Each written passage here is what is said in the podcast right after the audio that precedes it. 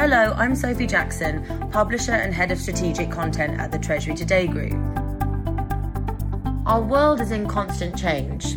Corporate business models are having to adapt in order to stay ahead, pushing Treasury to the forefront of their financial transformation.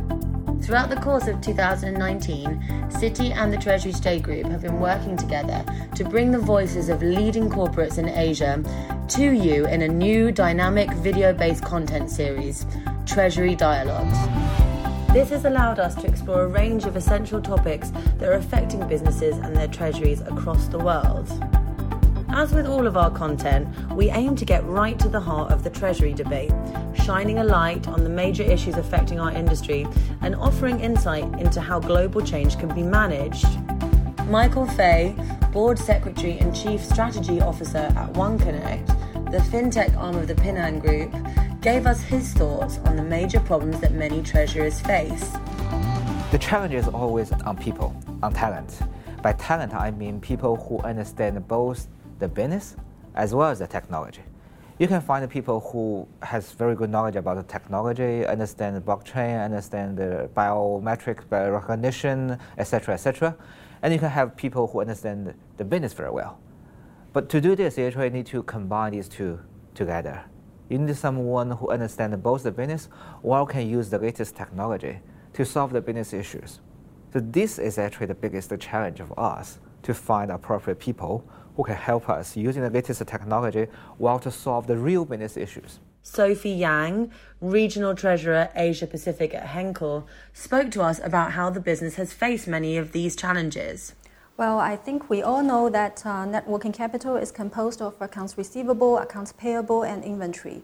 To me, I think it is sometimes very challenging for multinational companies to effectively manage the accounts receivable in different markets because this is more of a customer payment behavior which is not fully under control by us as the seller.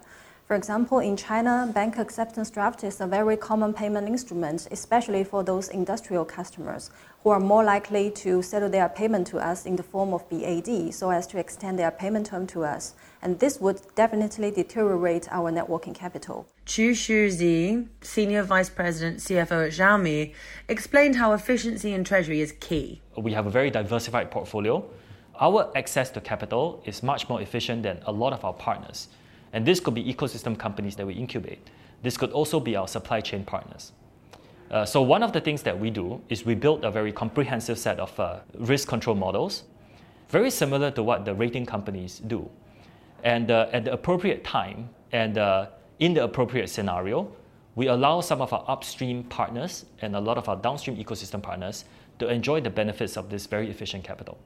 In short, you know, we allow them to use to leverage Xiaomi's scale in order to have the most efficient capital possible. But how will the use of new technology enhance a Treasury team's skill set?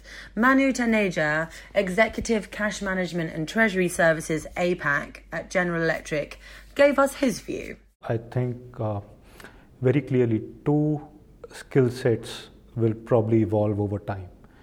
I think as automation has started to deliver now, there is actually creation of bandwidth in teams which are already stretched. Normally, treasury teams are fairly stretched. So now these teams can now begin to focus more on strategic aspects.